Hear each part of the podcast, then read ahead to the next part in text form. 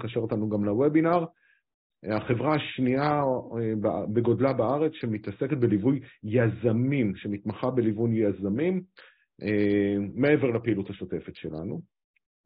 עובדים 12 שנה, כמו שאמרתי, יש לנו תוכנית רדיו שכבר רצה כמעט תשע שנים, פרלמנט הנדל"ן, שמדברת נדל"ן. עובדים, כן. יאללה, אז בוא, בוא נצלול לתכלס, עופר. אנחנו כבר כן. ככה חמש דקות. בוא ננסה להיות ממוקדים ולהעביר את זה בשעה ו... אה, ננסה כמה שפחות, כמה שפחות, אבל אה, בוא, כן. נשתדל להיות אה, באמת פרקטיים ונענה באמת על השאלות ש, שעלו. אז בוא ככה נדבר באמת על האתגרים שהיום אתה עובר בעצם עם, עם הפרויקט באשדוד. הרי אנחנו עכשיו לקחנו פרויקט באשדוד כקליקת הנדל"ן, התחלנו לארגן קבוצה, נכון? 20 איש, 20 אנשים שנכנסים לקבוצה, חלק מהרוכשים זה גם בר, אתם בטח מכירים את בר, אה, אז אה, גם אה, בר רכש ביום, ביום שישי.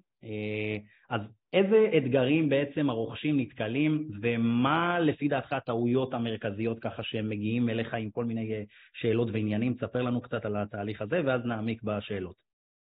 כן, אני חושב שקודם כל צריכים להבין ש... יש הבדל בין רכישה מקבלן לבין רכישה יד שנייה. אה, רכישה מקבלן זו רכישה יחסית אה, מאוד מסודרת, נגדיר את זה ככה. יש קבלן, יש בנק מלווה, יש אה, חוזה מסודר בדרך כלל, יחסית הוא, הוא די קבוע, כמובן שכל אחד זכאי ורשאי לעשות שינויים בחוזה, יש לוח תשלומים, יש כל מיני, היום אנחנו גם רואים מבצעים שהקבלנים נותנים ואפשרויות, לעומת רכישה יד שנייה, אז יש לנו בן אדם שהוא פרטי, שהוא מוכר את הנכס שלו, שיש שם זכויות מקרקעין מסוימות, אולי יש לו משכנתה על הנכס, אה, והרכישה מתבצעת מולו, היא לא מתבצעת מול החברה, וגם המשכנתה היא משכנתה שמשולמת לו, לא משולמת לבנק המש... לפרויקט הליווי. אז יש לנו כאן הבדלים, ואנחנו כאן מדברים על יותר התמקדות על רכישה מקבלן, דגש על הפרויקט שלנו באשדוד. אה, אז אפשר להגדיר שהיום הפרויקט, אה, קודם כל הפרויקט מלווה בנקאי, תמיד יש את השאלה האם יש ליווי בנקאי ומה זה אומר ליווי בנקאי, אז בואו נעשה קצת סדר. לפני קצת יותר מ-20 שנה אה, יש בניין שלם ב... רגע, בוא נתמקד, רגע, עופר, בוא נהיה מסודרים ככה, נעבור את זה. מה הטעויות שכרגע אתה, זאת אומרת, קונים מגיעים אליך, גם לקליקה. עם איזה טעויות אתה מתמודד, איך אפשר... כן, הטעויות שקונים היום, ואני, ואני רואה את זה דרך אגב בפרויקטים נוספים, לא שאני מלווה אותם, ש, שקונים או שרואים את הכותרת 20-80, 15-80, אומרים וואלה, יש לי 15 אחוז, אני, יש לי 20 אחוז, אני יכול לקנות עכשיו דירה של 2.5 מיליון שקלים, יש לי חצי מיליון שקל, ווואלה, הכל טוב ויפה. אבל הם לא חושבים קדימה, ובהרבה מקרים אנשי המכירות של הפרויקטים, הם מסתכלים על ה... סליחה שאני אגדיר את זה ככה, על העמלה שהם אמורים לקבל, ואף אחד לא מסתכל מה יקרה בעוד ארבע שנים. ואותו קונה צריך לבוא ולהגיד, אוקיי, אני עכשיו קופץ עוד ארבע שנים, האם אני אשלים את ההון העצמי שלי? האם אני אהיה זכאי לקבל משכנתה? היא תחשוב שבן אדם שיש לו הון עצמי של 20 אחוז, הוא חי היום בשכירות, המשכורת שלו 20, בוא נניח התא המשפחתי 20-22 אלף שקל ביחד, הם משלמים שכירות היום של 5,000 שקלים, אני הולך לכיוונים הנמוכים, לא מדבר על הדברים הגבוהים, משפחה של זוג פלוס שלושה ילדים, אין סיכוי, כנראה שאין סיכוי שהם יחסכו עוד כסף לעסקה. ואז הם נכנסים חצי מיליון שקל, שזה מהווה 20% מהעסקה, ובסוף, ובעוד ארבע שנים הם גם, היו, הם גם צריכים לחסוך כסף, ואז הם יבואו לבנק המשכנתאות ויגידו לבנק המשכנתאות, בנק יקר, אנחנו צריכים משכנתה של מיליון שבע מאות. ואז הבנק יסתכל ויגיד, סבבה, אין בעיה, אתם כנראה יכולים לעמוד בזה, אבל ההחזר החודשי שלכם הוא 9,000 שקלים. ואז הם אומרים, וואו, רגע, אנחנו בקושי סוגרים את החודש עם שכירות של 5,000 שקלים, איך נשלם עכשיו משכנתה של 9,000 שקלים? אז איך מגיעים את זה מראש? קודם כל, זאת הטעות הכי גדולה שיש. ואיך מונים את זה מראש? קודם כל צריכים לעשות אה, בדק בית אתה עושה סימולציות עם כל לקוח שמגיע אליך? כן, כן, כן. כל לקוח שמגיע, אני מתחיל איתו מה ההון העצמי שלך, איפה אתה גר, מה... אולי מה אנחנו עושים בקליקת הנדל"ן, איך אתה מטפל בלקוחות, ואז אולי באמת... כן, כשאנחנו נכנסים... כי זה גם טרי לך. כשאנחנו נכנסים ללקוח שאומר, אני רוצה עכשיו לרכוש דירה, מה שמעניין אותנו קודם כל זה להבין את ההון העצמי שלו, כמה הון עצמי יש לו עכשיו להיכנס לעסקה, כמה הוא מסוגל לחסוך במשך ארבע שנים, והאם הוא יהיה מסוגל לעמוד במשכנתה בעוד ארבע שנים. עכשיו, נכון שכנראה בעוד ארבע שנים המשכנתה תהיה כנראה יותר טובה מה, מהתקופה הנוכחית, אבל זה לא ששני מיליון שקלים יהיו חמשת אלפים שקלים, אז כנראה יש שני מיליון שקלים, תשע וחצי, חברים, על כל, סליחה עופר, חברים, על כל השאלות אנחנו נענה בהמשך, תמשיך. כנראה, כנראה המשכנתה לא תהיה 11 או 10, היא תהיה 9, 9 וחצי, זה לא משהו שלא נחתוך כאן. האלה שאלות שתמיד אנחנו שואלים. עכשיו, זה יכול להיות גם מצד אחד בן אדם שאומר, וואלה, אני כבר בן 55, אה, אני צריך לקחת משכנתה ל-30 שנה. האם הבנק ייתן לו משכנתה ל-30 שנה? אה, בן אדם שפתאום מספר לי שיש לו בעיות רפואיות ולא יוכל לקבל ביטוח חיים, שזה גם כן דברים שצריכים לקחת בחשבון.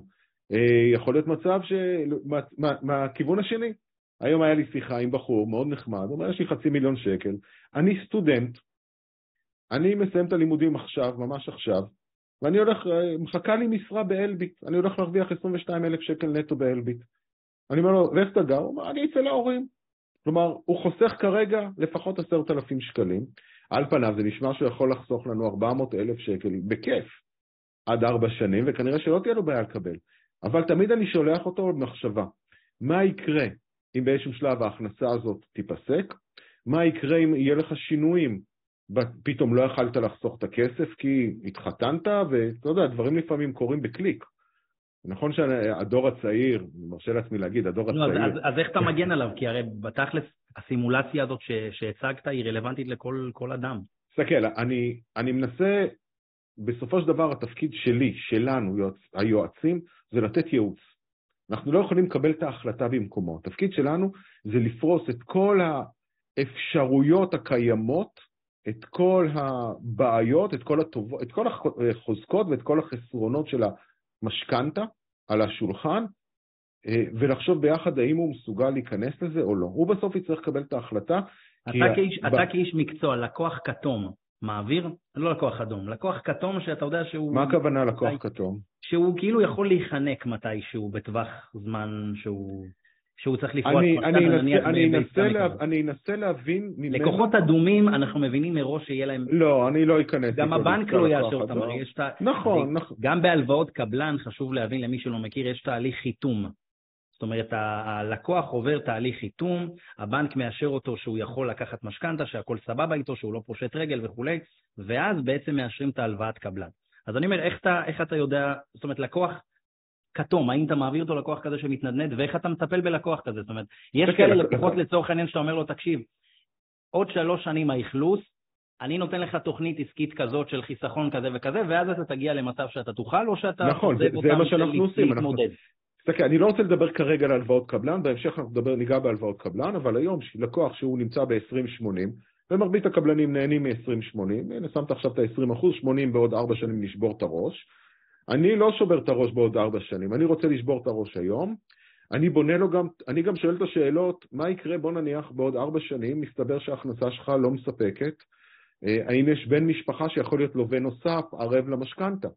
כלומר, אני, אני כבר היום חושב על אופציות אה, גידור כלשהן. נכון ששום דבר לא מבטיח, ואנחנו יכולים לראות את זה, את, ה, את, את ריבית הפריים שעלתה לנו בצורה מטורפת, כולל נגיד בנק ישראל לא חשב שהיא תגיע לכזאת רמה. אף אחד לא מבטיח לנו את הדברים, אבל לפחות שנוכל להיות על, ה, על הקצה, שנוכל לדעת איפה אנחנו נמצאים.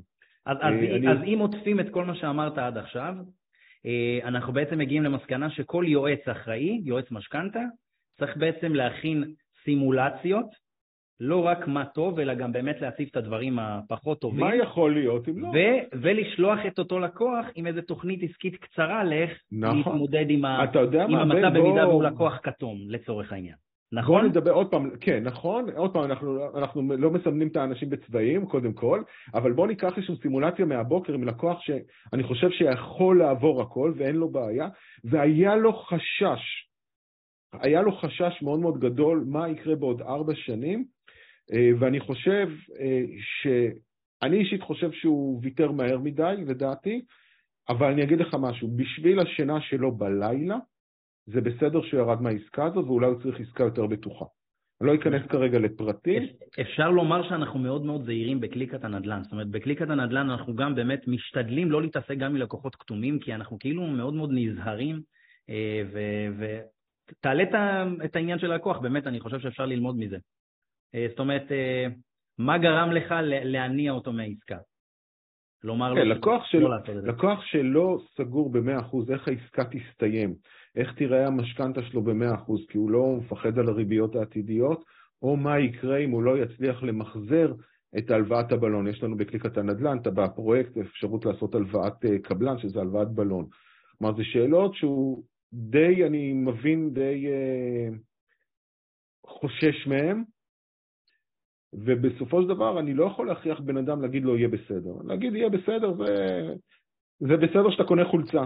זאת אומרת, יהיה בסדר, היא מתכווצת בכביסה, או שאנחנו נרזה והיא תתאים לנו. Yeah. כן. זה יהיה בסדר ב-200-300 שקלים. Yeah. לא, בפרוי... לא בעסקה של כמעט 3 מיליון שקלים או 2 מיליון שקלים, או מאות אלפי שקלים שהם לא שלך.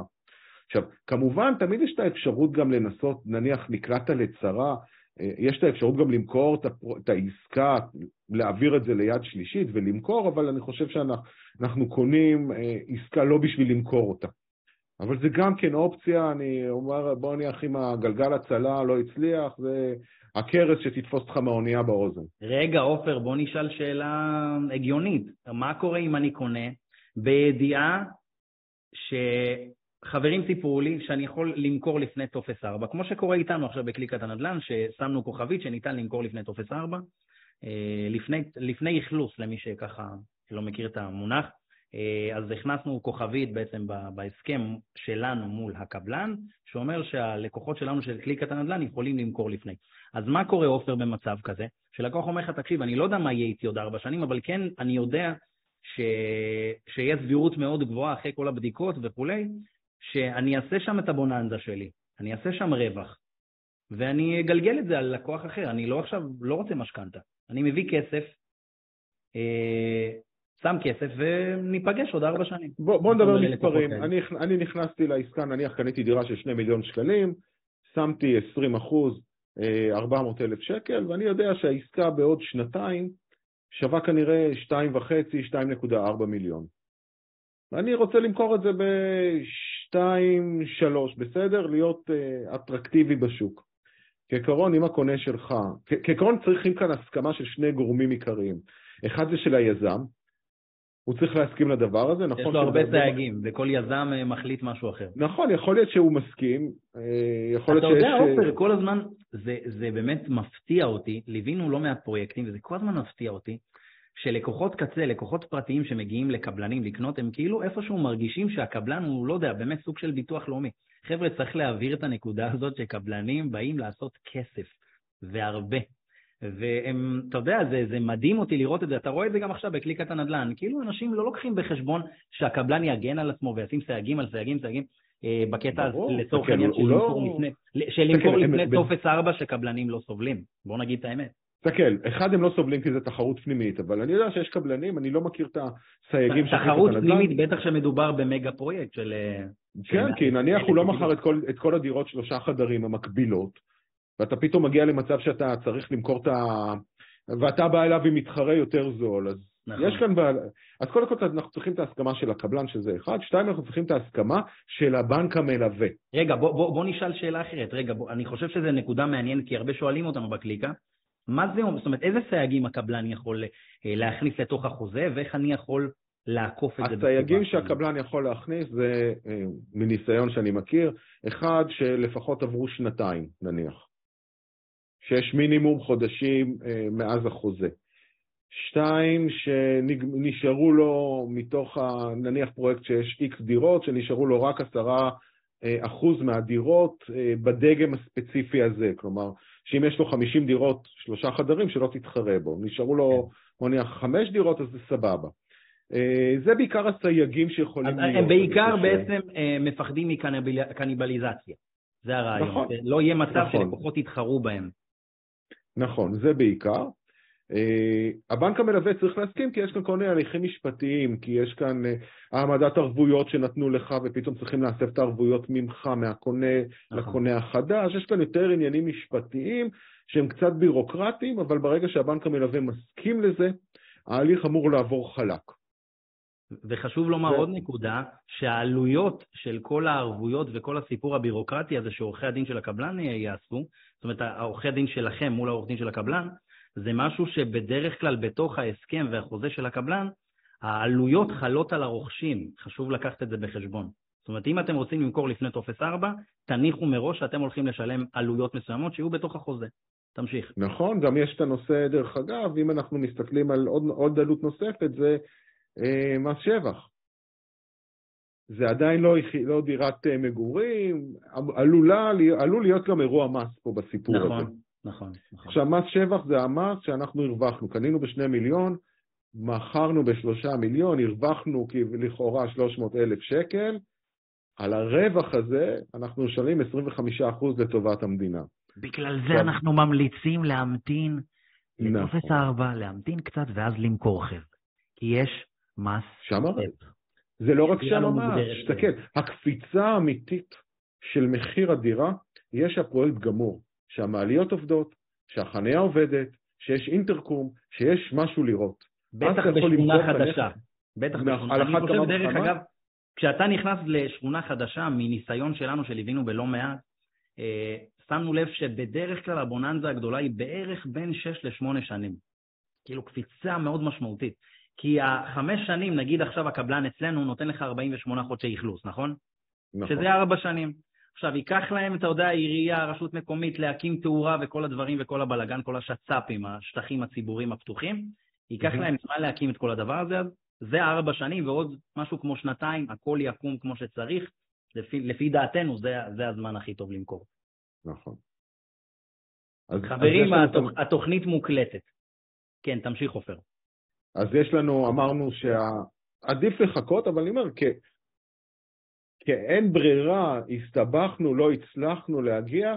אה, אתה יודע מה? בוא אני אגיד לך מאמר מוסגר שאני לא יכול להתחייב בפניו, אבל מההיכרות שלי עם היזם, אה, עמרם אברהם, אני חושב שגם אם אתה תבוא ותגיד לו, ידידי, אני תקוע, אני לא יכול לסגור את העסקה, פיטרו אותי מהעבודה, אה, אשתי ברחה מהבית, לא יודע, הוא יסכים שתמכור את הדירה. הוא לא ירצה להגיד, כמובן, ברור שיש לנו דבר שנקרא פיצוי מוסכם, והוא יכול להגיד, וקבלנים יכולים להגיד לך... כן, אבל אתה יודע, אי אפשר לקחת את הסיכון הזה, זה לא... נכון, אני אומר, תסתכל, המטרה של לקנות דירה זה בשביל לקנות דירה. אם זה לגור בה, או אם זה לעשות ממנה אה, השקעה.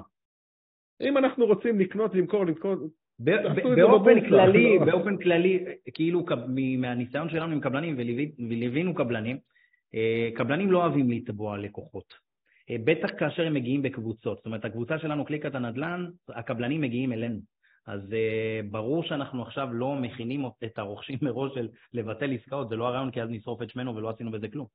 Uh, אבל, uh, אבל כן, במצב של זה, בדרך כלל קבלנים לא אוהבים לתבוע, כי זה סתם עכשיו עוד אזכור בגוגל שהוא לא מועיל להם בכלום. נכון, לא, גם אנחנו, גם, אני לא חושב שקבלן בסופו של דבר, תסתכל, אני, היה לי ניסיון טוב עם קבלן לפני כמה שנים שהפרויקט הבחור לא הצליח לעמוד, הוא נכנס לחובות ולא קיבל, לא, לא ניתנה לו אפשרות לקבל משכנתה, ואז הקבלן אמר לו, בסדר, אני לא גובה ממך את הפיצוי המוסכם, הוא גבה ממנו את העלויות שיווק שהיו לו שם, משהו ממש, כמה כן, מאוד, אה, אלפי שקלים זה בודדים, ובאמת יצא, איך אומרים, יצא גבר. כן. הקבלן הזה, ואני שמח שיש גם כאלה קבלנים, כי אני מכיר גם קבלנים אחרים שאמרו, יופי, אני אקח לך את ה-10% פיצוי, פיצוי מוסכם, אה, ואני אמכור את הדירה מחדש במחיר יותר גבוה. אני ארוויח עליו פעמיים. אז, אה, אז זה אה, הסיטואציה. עופר, עכשיו בוא נדבר על אחת השאלות שהכי עולות אולי, אה, לגבי העניין של כל הקומבינציות שהקבלנים עושים, אתה יודע, על שלטי חוצות, 90-10, 7-93. בוא, בוא נספר כן. קצת על, על הדבר הזה ובאמת איך נמנעים מכל מיני קומבינות, ואני אתן פה טיפ מאוד מאוד חשוב מעסקה בשבוע, בשבוע האחרון, מעסקאות בשבוע, בשבוע האחרון. אה, לא, לא מהאזור שלנו, לא מאשדוד, אזור אחר, אבל לפי דעתי זה אחלה טיפ. כן, עופר, מה אתה אומר? אה, נתחיל עם זה שיש לנו, אה, הקומבינות ניתן לעשות רק כשיש לנו ליווי בנקאי. אני רוצה שנייה, בן, ברשותך, לעשות סדר מה זה ליווי בנקאי בשביל ליישר את הקו. לפני עשרים ומשהו שנה נפלה בארץ חברה שקראו לה חפציבה, בניין שלם של אנשים ששילמו כסף לקבלן, נתנו את הכסף אליו לכיס. עד היום חלקם משלמים משכנתאות על דירה שלא בבעלותם לדעתי. אה, ואז נכנס חוק, חוק אה, מכר דירות, שבא ואומר, הכסף שמשולם לקבלן יכול להיות משולם לפי קצב התקדמות הבנייה. זה אומר, יש לנו בחוזה שמים בדרך כלל 15 אחוז, קומה ראשונה, קומה, להקים קומה של, של הדירה, אה, פנים, חוץ, יש כל מיני שלבים. בדרך כלל זה שישה, שבעה שלבים. ויש דבר שאומר, אם יש ליווי בנקאי, אז אפשר לשלם את הכסף לטובת הליווי הבנקאי. כמובן, אה, החוק מכר אומר, על כל שקל ששילמנו אנחנו מקבלים ערבות בנקאית. ערבות בנקאית זה אומר שהכסף יושב גם בבנק, יש מישהו שערב לכסף. ברגע שיש לנו בנק מלווה, זה אומר שאחד הבנקים, יש גם היום חברות ביטוח שעושות את זה, זה אומר שאחד הבנקים בדק את הפרויקט. כל פרויקט, לפני שכל יזם נכנס לעסקה, הוא בא ועושה דוח אפס. זו ההגדרה המקצועית שלו. דוח אפס זה אומר שזה דוח הרווח והפסד של העסקה. מה העלויות, העלויות של החומרים, של כוח אדם, של החשמל, של השיווק, של הפליירים ושל אותו מודל אה, באולם תצוגה. ברגע, הבנק בודק את הדוח אפס, בודק את העסקה, יש, לו, יש מחלקת שמאים, הם בדרך כלל מאוד מאוד... קודם כל בשביל לראות שהעסקה הזאת רווחית. כי בנק ערב בסופו של דבר לכספים של הלקוחות שם. והוא לא ירצה להיות ערב ל, אה, ברגע שהכסף של הלקוח לא בטוח, ברגע שהעסקה הזאת לא בטוחה, נניח עסקה ברווחיות של חמישה אחוז, שבעה אחוז, אז אה, תאר לך שפתאום יש לנו שפיל קטן, ריביות עכשיו שעלו, מבטלות לנו רווחיות, זה אחת הבעיות שיש לנו היום. עכשיו, התפקיד של הבנק המלווה מעבר לבדוק את העסקה, הוא לנהל את כל תזרים, את כל תזרים הפרויקט. הבנק כותב אה, שהקבלן נכנס לעסקה, הבנק למעשה ממשכן את הקרקע. אפשר לראות, אה, אם מישהו יוציא נסח טאבו של פרויקט, אפשר לראות משכנתה לטובת בנק לאומי, בנק מזרחי, בנק פועלים, בנק דיסקונט של כמה מאות מיליוני שקלים בדרך כלל, וזה כסף שהבנק מלווה לקבלן. הקבלן צריך עכשיו לבנות, אה, לא יודע, לחצוב, להביא מלט, בטון, לשלם עכשיו לפועלים, הוא מלווה את הכסף הזה מהבנק המלווה. זה תפקיד אחד. התפקיד השני, לשמור על הכסף של הלקוחות. לקוחות משלמים היום אה, לקבלנים באמצעות שובר. מקבלים ממש שוברים. פנקס שוברים, כמו שפעם שילמו דואר, אה, דואר, בדואר אה, חשמל, אה, טלפון, מה שלא היה, מקבלים פנקס שוברים, ועם הפנקס שוברים האלה הם למעשה משלמים את הכסף לחשבון הליווי הספציפי של הקבלן. כלומר, לא לחשבון, לא לטובת הקבלן הזה או אחר, אלא לטובת החשבון של הליווי של הפרויקט. ברגע שהכסף יושב שם בחשבון, קודם כל אותו לקוח מקבל ערבות בנקאית מהבנק. הערה חשובה, ערבות בנקאית היא ללא מע"מ. תמיד תקבלו ערבות בנקאית שלא תואמת, נניח שמתם חצי מיליון שקל, ותקבלו ערבות בנקאית של 417, אם אני לא טועה, זה יוצא לפני מע"מ, כי המע"מ הוא שקוף במקרה הזה. מקבלים ערבות בנקאית, ולמעשה הבנק מנהל את כל התזרים, כמו שאמרנו קודם. הקבלן בא ואומר, אני צריך עכשיו שני מיליון שקלים בשביל לקנות אלומיניום או ברזל, הולכים לבנק, למחלקה הספציפית, יש תמיד מישהו שמפקח מטעם הבנק על, ה, על הליווי, והוא בודק על באמת שצריכים לשחרר את הכסף, ומשחרר את הכסף. עכשיו, אם יש כסף בחשבון הליווי, נהדר, נותנים את זה לקבלן, אם לא, אז פותחים לו מאותו אובליגו של כמה מאות מיליוני שקלים שציינתי מקודם, וכמובן הוא שלם על זה ריביות. זה הרעיון של ערבות בנקאית. במקרה הזה, הקבלן אה, יכול אה, להקדים תשלומים, אנשים יכולים לשחק עם התשלומים. אחד, יכולים להקדים תשלומים. אנחנו מכירים מתקופות יותר טובות, שהריביות היו ברצפה, אמרנו לאנשים, יש, יש ליווי בנקאי, שים את כל הכסף. יש לי לקוחות ששמו 95% בחודשיים הראשונים של החוזה. ככה הם מנעו מדד תשומות בנייה, ככה הם אה, גידרו להם את הריביות של המשכנתה. וכשהמדד תשומות היה מאוד מאוד גבוה. כן, וזה מאוד נורא. זה היה משתלם באמת להקדים תשלומים בשביל לא לספור. דרך אגב, גם, גם מבחינת ריביות משכנתה. תחשוב אנשים שלפני שנה וחצי אמרו, אני לא אקח את המשכנתה, אני אחכה איתה. המשכנתה עלתה להם הרבה כסף עכשיו. מטורף. אם הם יכלו לקחת, הריביות משכנתה עלו בסביבות 1.5% אם אני לוקח את הממוצע. ו... אז פה אפשר להקדים תשלומי משכנתה, וגם בגלל שיש לנו ליווי בנקי אפשר לאחר. זה ככה לגבי נושא של הליווי הבנקאי כל הדברים. עכשיו, מה זה ה-20-80? בדיוק, בוא נדבר על הקומבינציות. בוא נדבר על הקומבינציה הקיימות. על הקומבינות, סתם. המטרה אה, של הקומבינציות הקיימות זה... אה, בוא נדבר באמת על לא, לא, הקומבינות של הקבלנים, ואיך אנחנו כלקוחות נשמרים מכל מיני... אז קודם כל. של 93-7, 20-80, 15 זה, כי יש לזה ים של קומבינות, אז בואו בוא נלמד. נכון. אז, אז בואו קודם כל, קודם כל בואו לא נקרא לזה קומבינה. בואו נקרא לזה... קומבינציה, קראנו לזה קומבינציה. לא, אני חושב שזה שיטות שיווק והנחות מסוימות, או עזרה, אתה יודע, אה, בסוף המטרה של הקבלן למכור.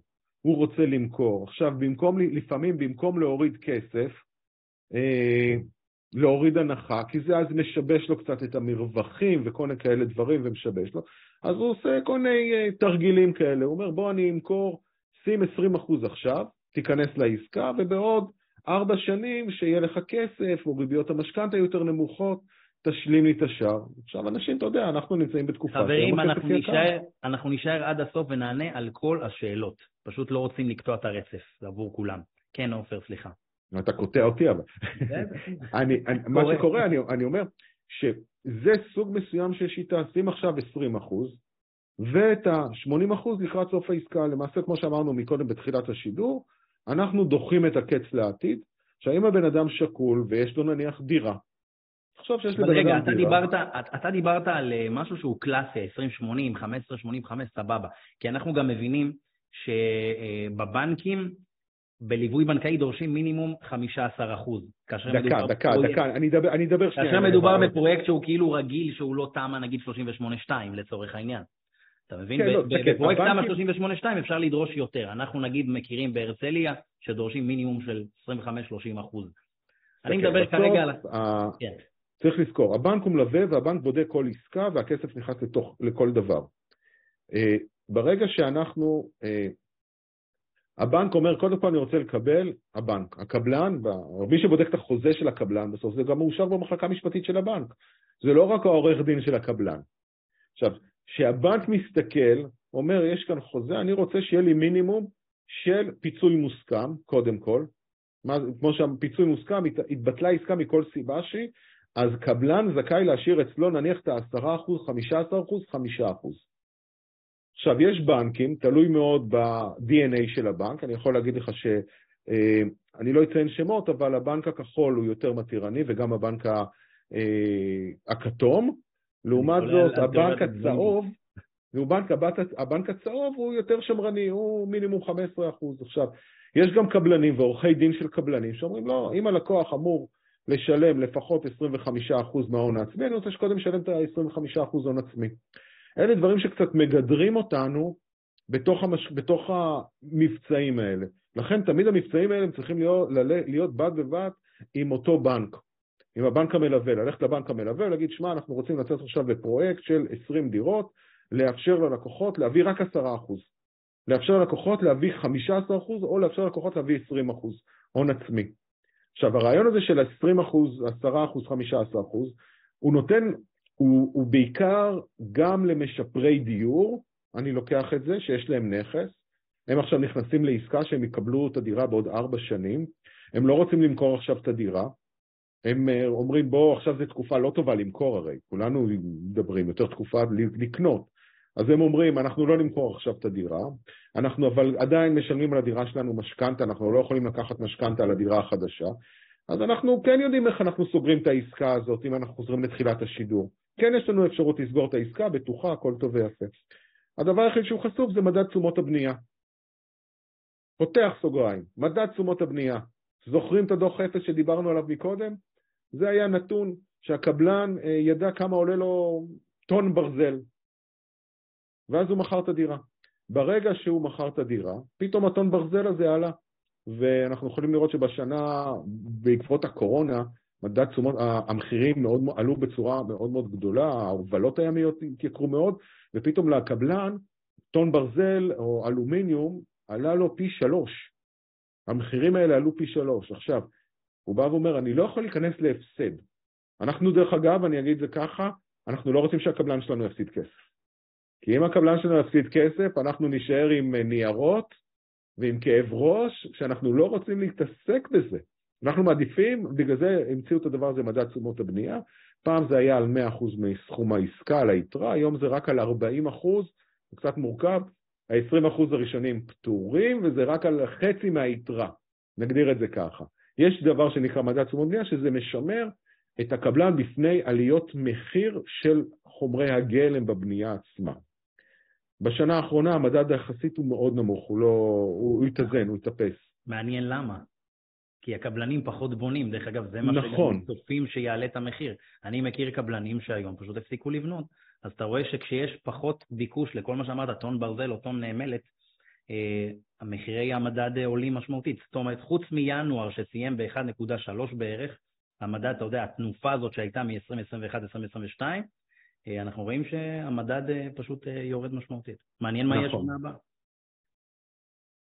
אני לא רוצה לפתוח את הפה, בוא, בוא נאמר שמי שמסוגל היום לשלם, לקחת את הקומבינה אולי של הלוואת קבלן, שתכף נדבר עליה גם כן בנפרד, אולי כדאי, כי הייתה לנו רעידת אדמה בטורקיה, יצטרכו שם הרבה בטון וברזל. תחשוב על זה. מה קורה באוקראינה? יצטרכו שם הרבה בטון וברזל לשקם את זה. כלומר, המחירים האלה יעלו.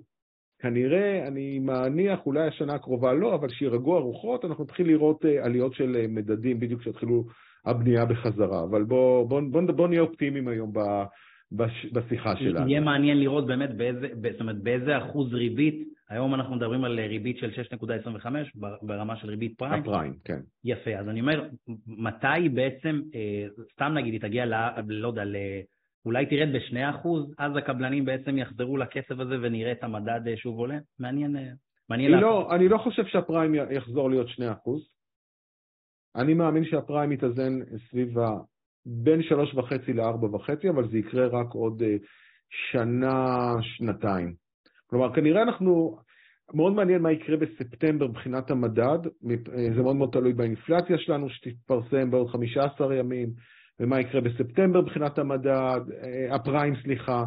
אה, אני רוצה לקוות שאם הפריים לא, לא יעלה, אני אומר לך, בן, אה, אנשים יחזרו לקנות דירות. אז דרך אגב, זה מה שבאתי להגיד. בהכרזה האחרונה, ב-10 ליולי, אנחנו רואים את הכמות פניות.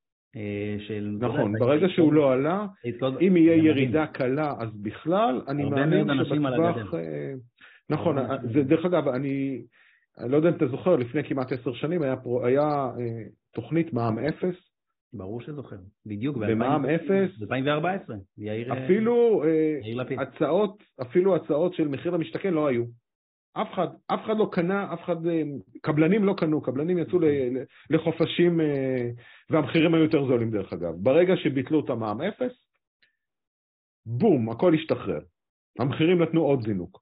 כלומר, תמיד אנחנו... כאילו כמו קפיץ כזה, כל כמה שנים יש את הקפיץ הזה, היה ב-2019, תמיד יש ירידה, אתה יודע, אפשר... אותו דבר. אפשר לעשות וובינארים שלמים למה מחירי הנדל"ן יעלו ולמה הם ירדו, יש לא חסר אה, אה, וובינארים ופודקאסטים ושיחות על הדבר הזה, אבל אה, נחזור שנייה לעולם שלנו. ברגע שה, שהבנק המלווה מאשר לעשות 15, 20, 15, 85 20-80, זה אומר שאנחנו שמים מההון העצמי שלנו את ה-15% או את ה-20%.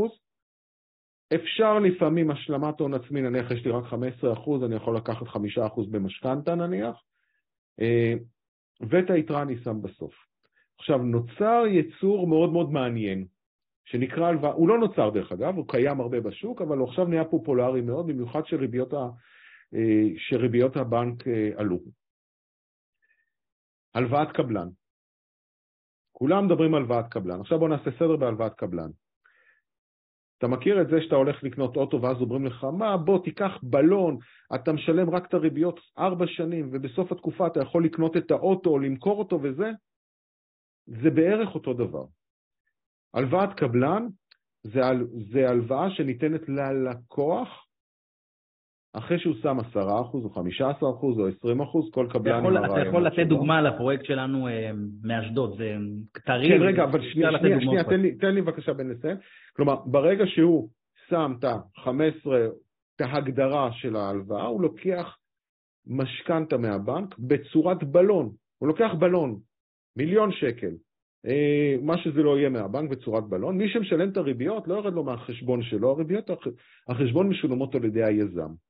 עכשיו בואו, בוא, אנשים שאומרים לי, רגע, זה נשמע נחמד, כי בפועל זה מצטמן כאילו אתה שילמת ליזם 80% מהעסקה, 70% מהעסקה, כלומר את ההון שלך ואת הכסף של הלוואת הקבלן. ואז אומרים, רגע, אני כאילו שילמתי לו 70-80 אחוז, יש לי פטור ממדד תשומות הבנייה. הרי שילמתי כסף, אז אני לא חשוף על המדד תשומות בנייה. לא, יש לך, זאת אומרת, על הדלתא האחרונה, אבל יש לי כן. לדלתא האחרונה שהיא כנראה 20-15 אחוז או אפילו 10 אחוז. אז אנשים אומרים, למה קבלן עושה את זה? אז קודם כל ברציונל, לפני שאני נכנס לדוגמה מהשטח, ברציונל, זוכרים שדיברנו על הליווי הבנקאי? הקבלן מלווה כסף מהבנק בשביל הברזלים. הכסף מהבנק יקר לו, כי זה סוג של הלוואה מסחרית, זה לא הלוואה דיור, זה הלוואה מסחרית. אם אני מדבר, אני לא רוצה לדבר במספרים, אבל אם הלקוח, אתם, מי שרוכש, לוקח הלוואת קבלן, אז העסקה, אז הוא משלם מבחינת הריביות כנראה באחוז וחצי, שתיים יותר זול ממה שהקבלן ישלם אם הוא ילווה את הכסף הזה מהבנק ישירות. ואז הוא מעדיף לתת לכם להחזיר את הריביות כאילו לכם, שאת, שאתם, לשלם עבורכם את הריביות. ואז יש לו כאן כאילו הטבה מסוימת מבחינתו. אתם רואים את זה כאילו קיבלתם הטבת קבלן, קיבע לכם את מדד תשומות הבנייה, בעיקר שם, הכניס אתכם לעסקה, והקבלן רואה, וואלה, הוזלתי לי את עלויות המימון בסביבות 1.5-2 אחוז.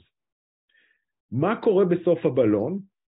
בסוף תקופת ההלוואה, אנחנו או שמביאים כסף מהבית, נגמרת ההלוואה 48 חודש, 36 בעיקר, בדרך כלל זה 36 חודשים, נגמרת ההלוואה, אנחנו מביאים, אה, צריכים להביא או כסף מהבית כי יש לנו נכס ומכרנו אותו, קיבלנו כסף, השתחררה קרן השתלמות, הדוד באמריקה אה, דיווח תאילנד ושלח לנו כמה מאות, אה, מאות אלפי דולרים.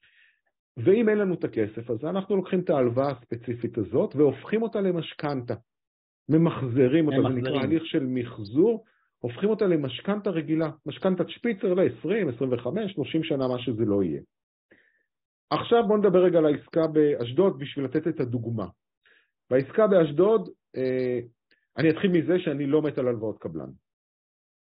גילוי נאות, לא מת על הלוואות קבלן. בגלל כל הקומבינות הקטנות שיש.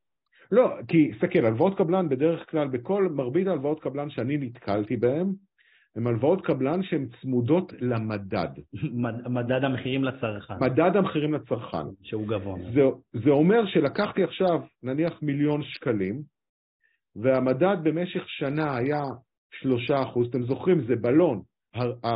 ההלוואה היא קבועה, היא, היא בלון, היא לא זזה, היא לא יורדת לנו, שלושה מיליון שקלים, לקחנו מיליון שקלים הלוואת בלון, הקבלן אומנם שילם את הריביות, הכל טוב ויפה, אבל במשך שלוש שנים, נניח יש לנו ריבית של אה, מדד של שתיים וחצי אחוז, הלכתי עם מדד סולידי.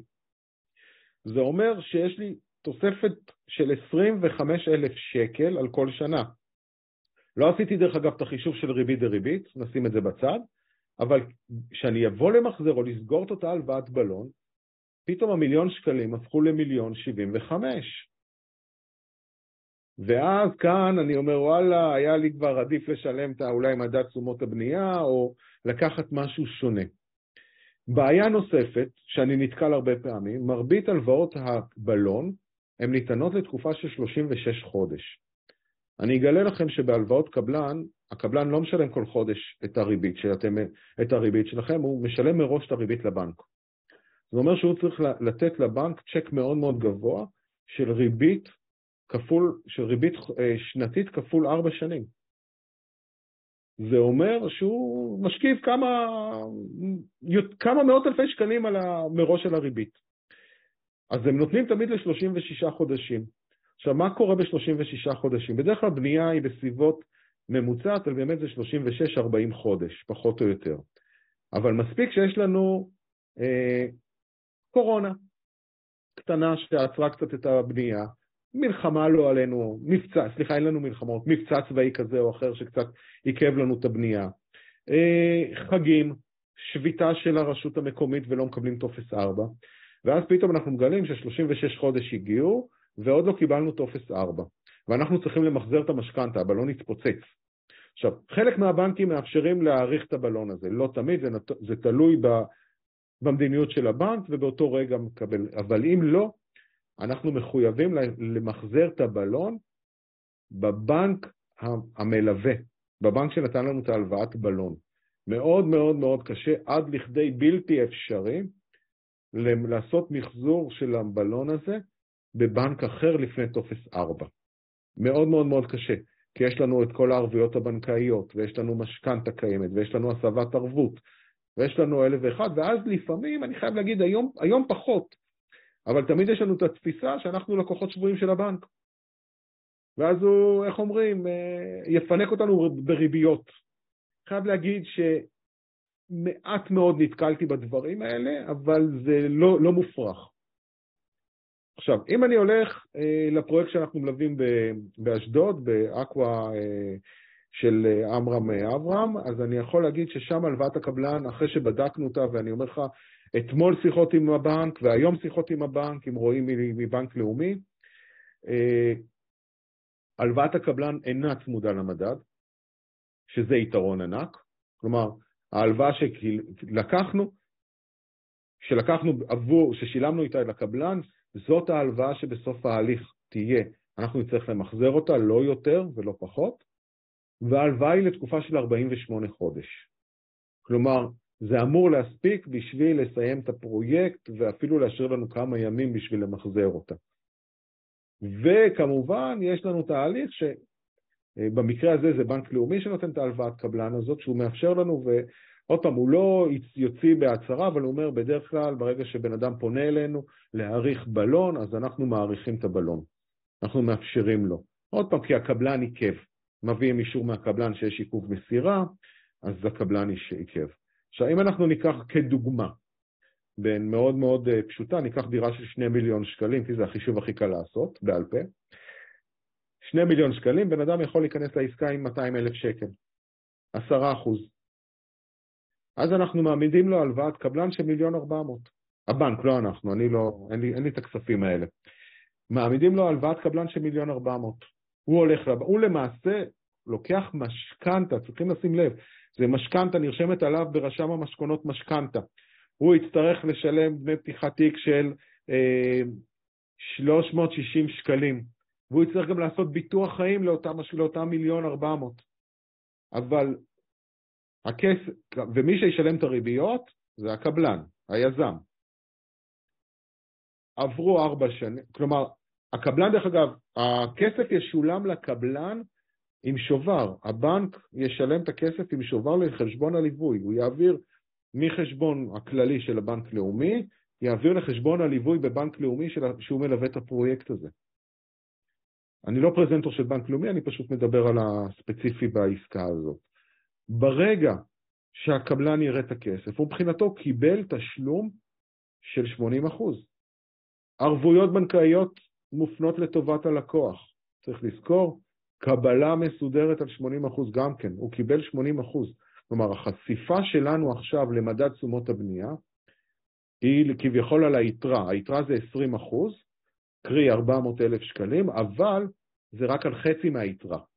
בגלל חצי מהיתרה, החדש. בגלל החוק החדש, ההנחיה החדשה, חצי מהיתרה זה אומר אנחנו חשופים על 200 אלף שקלים למדד תשומות הבנייה. אם אני עושה חישוב של אה, 3% בשנה, זה סדר גודל של 30 אלף שקל נניח, אה, אפילו לא, על הסיפור הזה ספציפית. לכן פה אני אומר, יש כאן עסקה שנשמעת נחמד מאוד, המדד תשומות בנייה. דרך אגב, אם יש לך נכס, זה חלום, כי אתה לא צריך לזה למחזר את המשכנתה. אה, מה שכן חשוב לשים לב, עופר, כי אנחנו כבר ב-9.20, משהו חשוב ששמתי לב ב- אה, בליווי פרויקטים, שקבלנים, נגיד שבעיקר קבלנים שאומרים לכם, נגיד, אה, תביאו 7% ואת ה-8% אנחנו נשלים ל-15%, צריך לשים לב שזה באמת כל מה שקשור במדדים, זאת אומרת, המד... אה, זאת אומרת שזה לא צמוד לכם למדד, אה, למדד נכון. המחירים לצרכן, שזה מאוד מאוד חשוב. ועוד משהו, משהו מוזר מאוד, עופר, אני לא יודע אם שמעת על דבר כזה, אבל יש קבלנים שבעצם במקום לעשות את זה באמת תכלס, אז מה, זאת אומרת ש, שהם ישלמו מראש, הם פשוט מתנהלים מול הלקוח ברמה החודשית, מבחינת הריבית. תבין איזה הזוי זה. זאת אומרת, הם אומרים לו, אני אתן לך גרייס, תבין, אני אתן לך אה. גרייס, הרי יש את, ה, כל הלוואה בעצם, יש לנו את המרכיב של הריבית ואת המרכיב של הקרן. אז הם לוקחים את ה... זאת אומרת, המרכיב של, ה, של הקרן כמובן נדחה נגיד ל-36 חודשים, ויש את העניין של הריבית שככה כל הזמן משולם. אז נגיד והריבית היא אלף, לא יודע, אלף, אלף שקלים בחודש בשביל המספר העגול. אתם צריכים לפנות כל חודש לקבלן, לראות מה הוא שילם, ופשוט להתקזז איתו. אז תוודאו שיש לכם את, ה, את הקומבינה הזאת. צריך להבין את זה. רגע, אני- רגע, חשוב להגיד, יש פה, יש פה היגיון ללמה קבלנים עושים את זה. הם פשוט רוצים לחסוך הרבה מאוד כסף, כי תחשבו שאם קבלן מראש משכיב הרבה כסף, לדוגמה בפרויקטים של שניים וחצי, שלושה מיליון שקלים, זה מאות אלפי שקלים, עופר, תסכים איתי. עשינו את החישוב. זה 270-300 אלף שקלים עלות ל, אה, להעמדה להלוואה. לא משנה, אסור לדבר אסור לנו לדבר על הריביות, אבל כן. כן, זה אבל אני אומר. שהקבלן, אז בדיוק, אז אני אומר שהקבלן סופג, אז בשביל בעצם לחסוך את הדבר הזה, הם עושים את הקומבינציה של לדבר איתי כל חודש, אה, וזה זה פשוט מטורף, אז שימו לב שלא לא מכניסים לכם את הדבר, את הקומבינציה הזאת, ואין לכם את ההתנהלות החודשית הזאת. אנחנו נגיד שמנו לב לדבר הזה באיזה פרויקט מסוים, לא אגיד את שמו, וביקשנו מהעורך דין שלנו לכתוב שהדבר הזה לא קיים. זאת אומרת, אם הקבלן רוצה שנצא לעסקה, אין בעיה, רק לא נתנהל איתך כל חודש, זה מאוד מאוד חשוב. אני, אני, אני, אני אתן איזשהו הערה לגבי הדבר הזה. אני ליוויתי פרויקט בנתניה, שבתקופות טובות, ושם הקבלן בא ואמר, אני לא רוצה הלוואות קבלן ולא רוצה כלום, אני רוצה שהלקוח ייקח עכשיו את המשכנתה, שיביא לי סיכום של הריביות שלו, ואחת לחודש הוא מקבל את הריבית לחשבון הבנק שלו. כלומר, כאן היה מראש זה משהו שעבר כל 15 לחודש, הלקוח קיבל את הריביות לפי איך שנקבע, וזה עבד מצוין דרך אגב, וכאן יש לזה יתרון, כי ברגע ש... תסתכל, אם היום היינו בתקופה טובה, בוא נאמר, אם היום הריביות היו תקופה טובה, הייתי אומר לאנשים, אל תיקחו, ריבי, אל תיקחו הלוואת קבלן. כי הריביות טובות עכשיו, מה אני יודע מה יקרה בעוד ארבע שנים? אני היום יכול להגיד שככל הנראה, הריביות בעוד ארבע שנים יהיו לפח... קצת יותר טובות מהיום, כנראה. אז אני לא בטוח שזה נכון היום, דרך אגב, זה אחת החששות הגדולים ביותר ברכישה מקבלן. כשאני קונה יד שנייה, כנראה העסקה זה עסקה של ארבעה, חמישה, חצי שנה. ארבעה, חמישה חודשים או חצי שנה. אני צריך כבר לקחת את המשכנתה מיד. הרי סביבת הריביות, ריביות גבוהות. אבל אם אני קונה מקבלן, שאני בתחילת הדרך שלו, שאני יש לי קרוב לארבעה, ארבע שנים, שלוש, שלוש וחצי שנים, עד שאני צריך את ה... ב-20-80, הלוואת קבלן, איך שלא נקרא לזה, אז אני אוכל לקחת את המשכנתה כנראה בתקופה אחרת. כנראה שהריביות יהיו יותר זולות, אולי על- על הדרך אני אוכל גם לחסוך כמה שקלים, אם אני לא גר בשכירות, אם יש לי את האפשרות הזאת, ולהקטין עוד יותר את המשכנתה שלי. אני דרך אגב אומר לאנשים, אם אתם היום גרים בדירה אצל המשפחה, לא משלמים שכר דירה, או שאתם יודעים שאין לכם בעיה לקחת אה, שיחה מהבוקר, זוג שאין לו בעיה לקחת משכנתה של עשרת אלפים שקלים, ההכנסות שלו יפות, הכל טוב ויפה, הוא היום שוכר בחמשת אלפים שקלים בחודש. אמרתי לו, שמע ידידי היקר, אתה עכשיו צריך להיכנס למוד, שאתה כל חודש שם עשרת אלפים שקלים. חמשת אלפים שכר דירה, ועוד חמשת אלפים בצד. לא בעובר ושב, בשביל להתחיל להתרגל לאותה משכנתה. ואתה תראה שבעוד ארבע שנים אתה חסכת יותר מ-200 אלף שקל. תקטין עם זה את המשכנתה. כלומר, כבר להתנהל בדברים האלה, לא לקחת את ה... לא להגיע ליום המשכנתה ולהגיד, וואי, עכשיו אני צריך עשרת אלפים שקלים ואני רגיל חמשת אלפים. כלכלה זה עניין של הרגל, כולנו צריכים לזכור ולהרג... ולדעת את הדבר הזה. עכשיו, אה, דבר מאוד מאוד חשוב, שאולי אני חושב... לסיכום. לא, ואז אני, נענה על השאלות, כי אנחנו כבר שעה בא- באוויר. כמעט. כן, אני חושב שהערה אחת מאוד מאוד חשוב לקחת, יש לי שני נושאים שאני רוצה עוד להעלות עליהם. אחד, צריך לזכור, אנחנו קונים דירה של שני מיליון, שלושה מיליון, לא משנה כרגע מה, ואנחנו אמורים לקחת את המשכנתה בעוד שלוש שנים, ארבע שנים. אנחנו פתוחים. אם אנחנו לוקחים הלוואת קבלן, הבנק למשכנתאות שייתן לנו את הלוואת הבלון, הלוואת הקבלן, ידרוש מאיתנו ביטוח חיים לסכום הזה, שזה בסדר. המלצה של עופר, שמתם 20-80 עכשיו, את אותם 20 אחוז, ובעוד ארבע שנים אתם מתעסקים עם ה-80 אחוז, תעשו היום ביטוח חיים על יתרת הסכום. אנחנו מדברים על ארבע שנים, דברים יכולים לקרות, שתהיו לי בריאים עד 120, אבל אם חס ושלום קרה משהו, לחץ דם, או אנחנו חיים בעולם שמשתנה כל הזמן, אה, פתאום אתם לא יכולים לקבל ביטוח חיים. לא יכולים לקבל ביטוח חיים כי גילו לכם, אה, אפשר לראות, יש את הבחור הזה שהיום, אה, שלא נדע, גילו לו אישום סרטן כזה או אחר. ואני אומר, בסוף אני חושב שצריכים לעשות את הנושא הזה של הביטוח. זה טיפ כל כך חשוב, וואו. כי אם אנחנו לא נוכל לקבל ביטוח חיים, אפשר לעמוד על הראש, בבנק למשכנתאות בלי ביטוח אין, ויש כל מיני חוקים לגבי הביטוח, אבל כשאנחנו רוצים לקחת שני מיליון שקלים, עדיף שיהיה ביטוח. אתה יודע, תחשוב משהו אחר בין.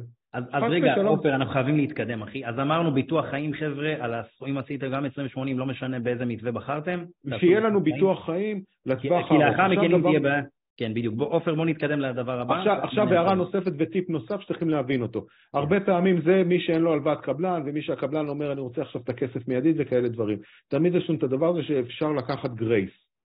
יש הבדל בין הלוואת בלון לגרייס. הלוואת בלון זה הלוואה שלוקחים אותה לתקופה של מידועה, שלוש, ארבע, חמש שנים, כמו שכתוב בספר מעשה בחמישה בלונים, סופו של כל בלון להתפוצץ.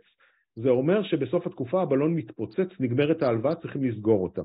לעומת זאת יש לנו אפשרות לקחת grace. grace זה אומר, אנחנו עכשיו לוקחים את המשכנתה, זה היה בתקופות קודמות, ואני עכשיו, קשה לי לשלם משכנתה, בואו נניח 7,000 שקלים ושכר דירה.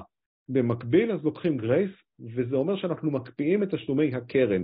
אנחנו מזיזים את הקרן הצידה ומשלמים רק את הריביות. צריכים לבוא ולהבין טוב טוב את, את עלות הריבית ומה זה עושה ליתרת הכסף בהמשך התקופה. כי אם אנחנו לקחנו ל-25 שנה, אז, ודחינו תשלומים של הקרן לשלוש שנים, זה אומר שהקרן תהיה מחולקת ל-22 שנה כעבור שלוש שנים, זה מעלה לנו את ההחזרים החודשיים. גם כן צריכים להבין את הדברים האלה, לא תמיד זה כדאי. לפעמים חלק, אפשר לחלק חלק מה, מהמסלובים בגרייס, חלק לא, אבל זה דבר מאוד מאוד חשוב, במיוחד בהלוואת קבלן. אני חושב שעברנו כמעט על כל הנושאים, נכון? עברתי כאן אה, את המילים. זהו, כן. עופר, בוא, בוא נענה על שאלות, בסדר?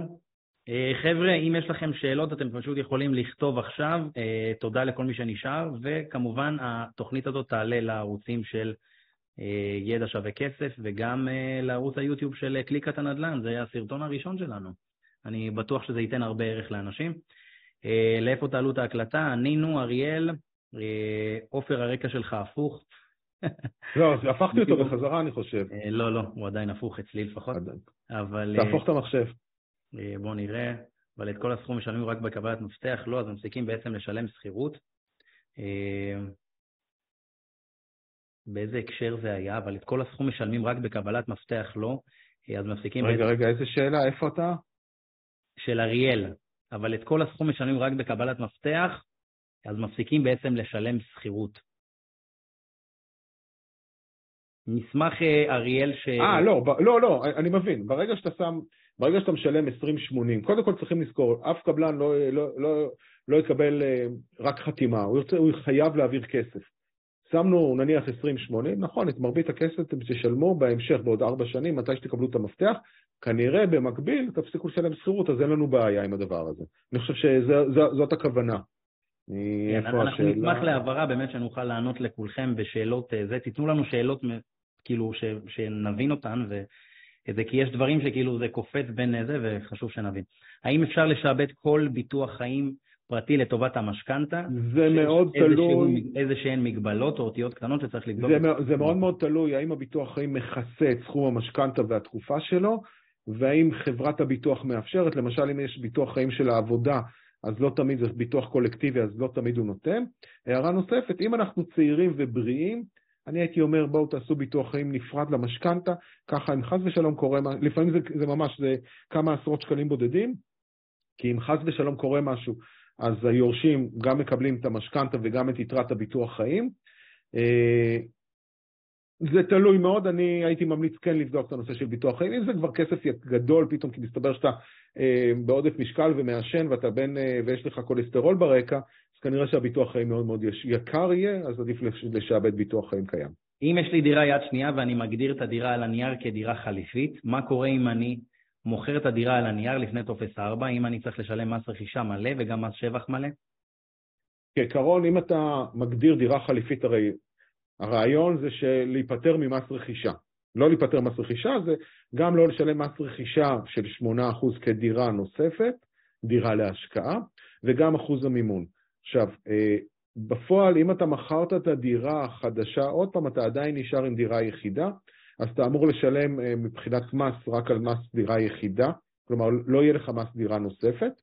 לגבי מס שבח, אני חושב שכן יש שם מס שבח, כי זה לא נחשבת דירה, אבל זאת שאלה שצריכים להתייעץ... אה, לא, לא, דיברנו עם העורך דין, בקטע הזה יש פה מס שבח. כן, יש מס שבח, אבל אני אומר... יש פה מס שבח כי זה עדיין לא מוגדר כדירה. נכון, אבל... הם מבינים שזה עבור ביזנס, בקיצור. עבור ביזנס, כן, שאתה כן, בעצם כן. עושה את הדבר, את המהלך הזה עבור כסף, אז הם גם רוצים כסף. אה, בואו נראה. חבר'ה, אתם יכולים לשאול שאלות, אנחנו נקווה לענות לכולכם. אה, בואו נראה מה עוד. זה מוקלט, כן, חברים. האם אתם צפויים ללוות גם את המתחמים הבאים של הפרויקט באשדוד עבור מי שלא מספיק לרכוש בשלב הנוכחי? אז כרגע, חבר'ה, הפרויקט, למי שלא מכיר, אנחנו עושים את זה דרך קליקת הנדל"ן. תכתבו בגוגל קליקת הנדל"ן ותגיעו. אה, זה שיתוף פעולה מדהים שעשינו, יצרנו ממש חברה אה, ש...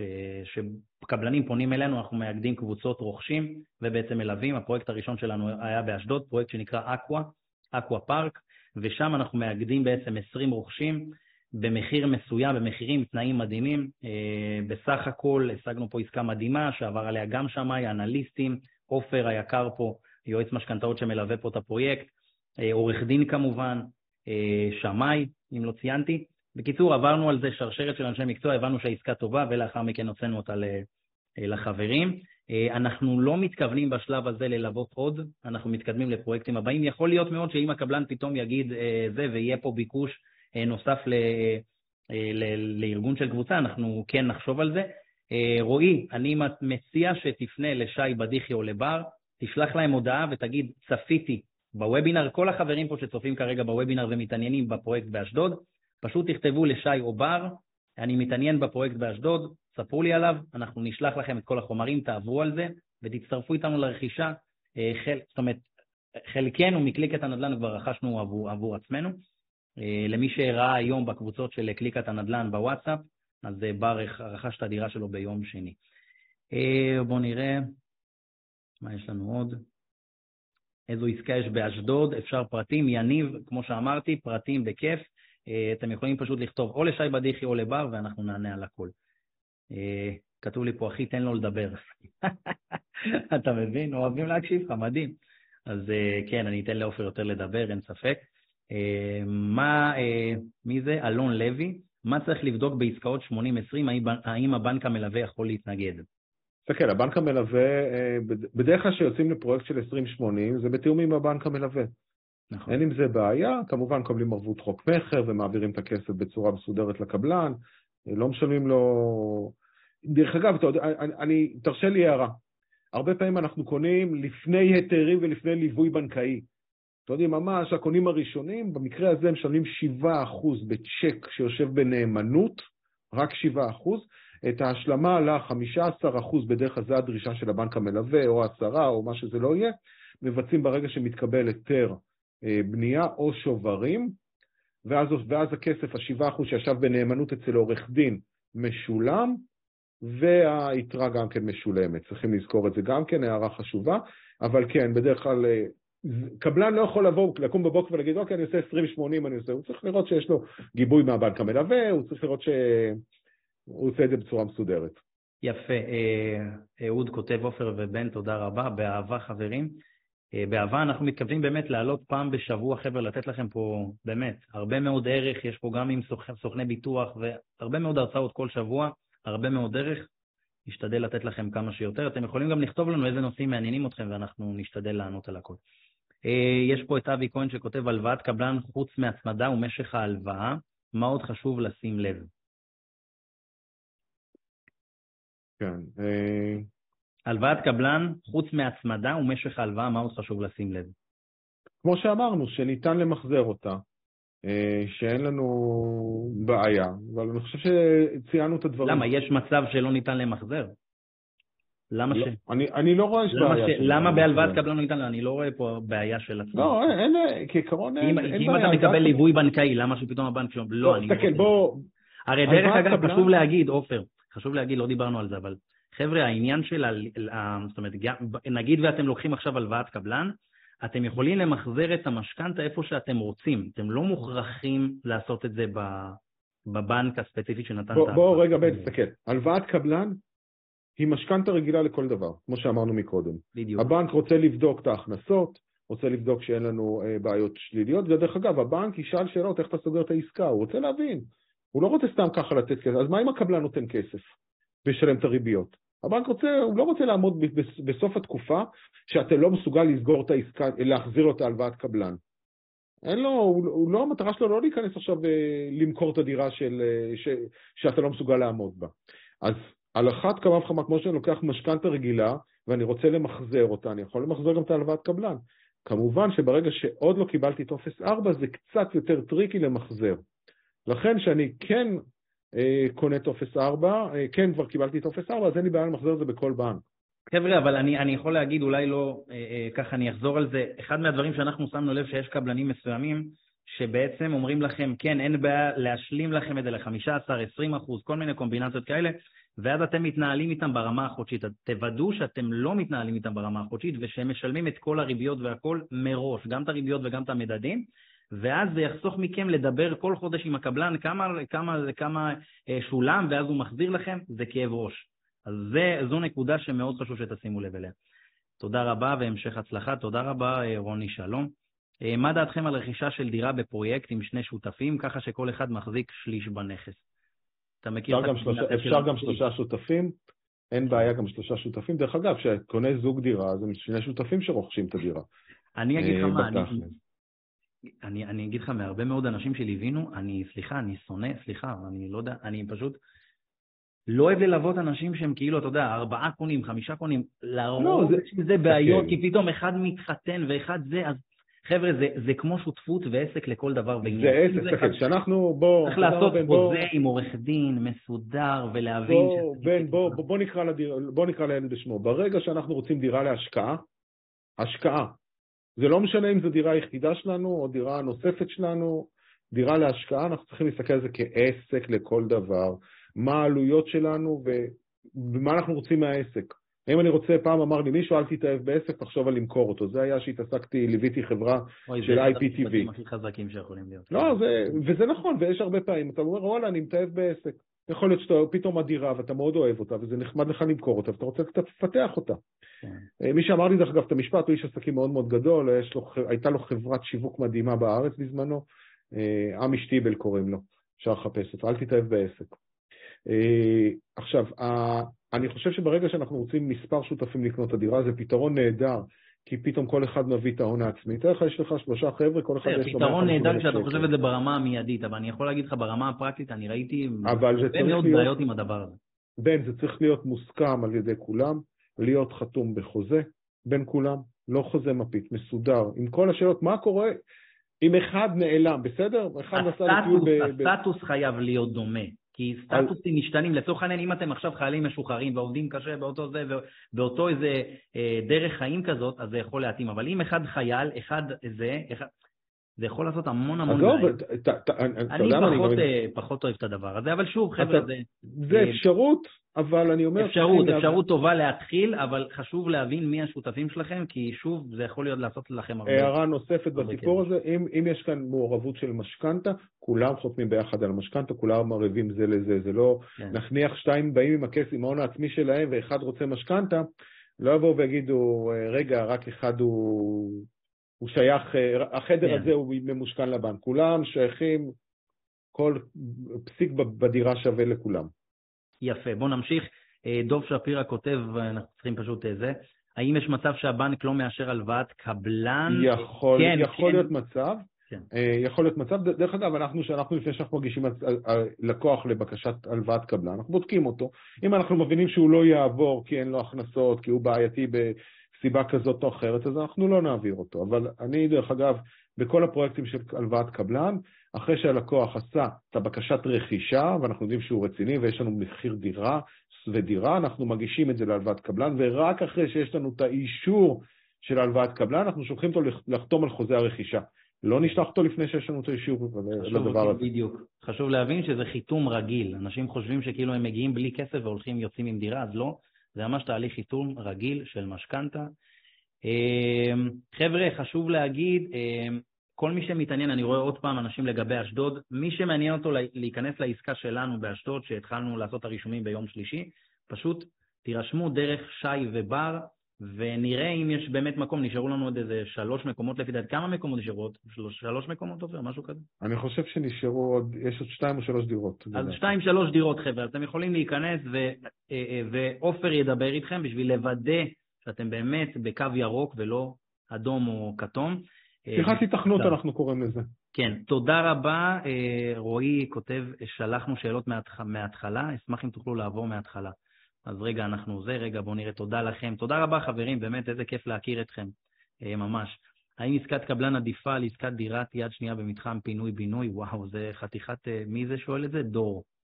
אה, האם עסקת... זה באמת מאוד מאוד מאוד... אתה יודע, צריך בסוף לשבת על אקסל ולהבין מה, מה נכון לנו, כי לצורך העניין מתחם פינוי-בינוי, במקרה אני החתמתי מתחמי פינוי-בינוי, ארבעה מתחמים, 400 יחידות דיור, לא מעט, זה הרבה עבודה. אה, ובמתחם פינוי-בינוי תלוי באיזה שלב אתה נמצא. אם אתה נמצא בשלב מתקדם, עכשיו גם השאלה למה אתה קונה את זה, אם להשקעה, למגורים, זה מאוד משנה.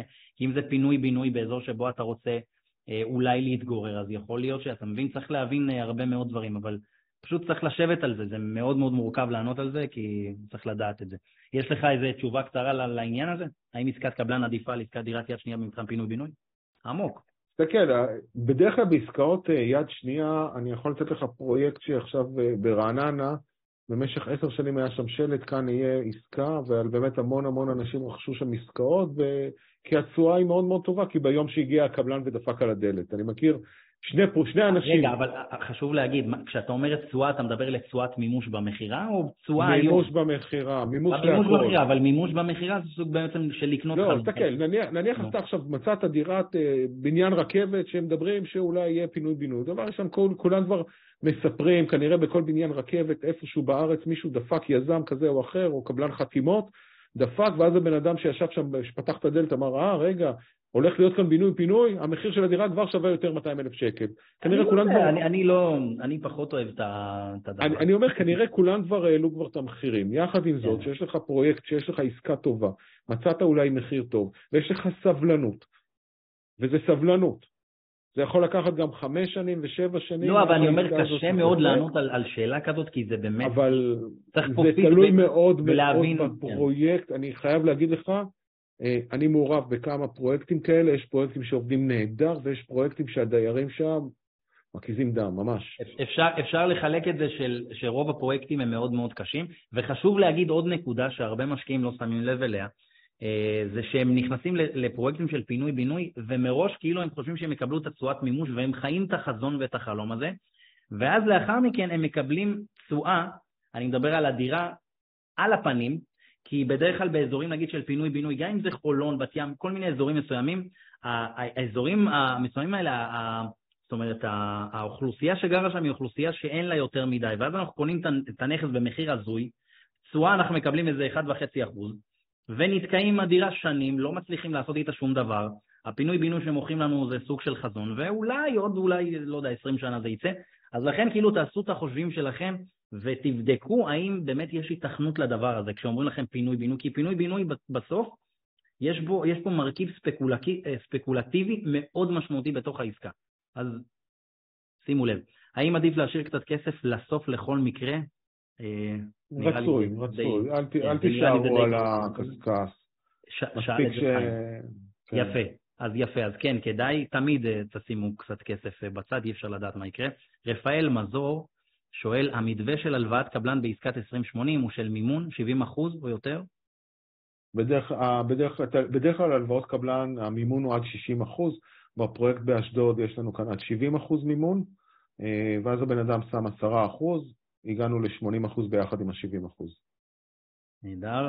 אה, דור דנינו, המוניטין של הקבלנים בארץ לא משהו בלשון המעטה, לצערי, איך ניתן לסמוך על כך שקבלן ישלם את החלק שלו בריבית ולא יברח לנו ויפשוט רגל, או לא יודע כמה סיפורים יותר משנים, כלומר, מה בטוחה שהעסקה של ההלוואה מול הקבלן לא תופע.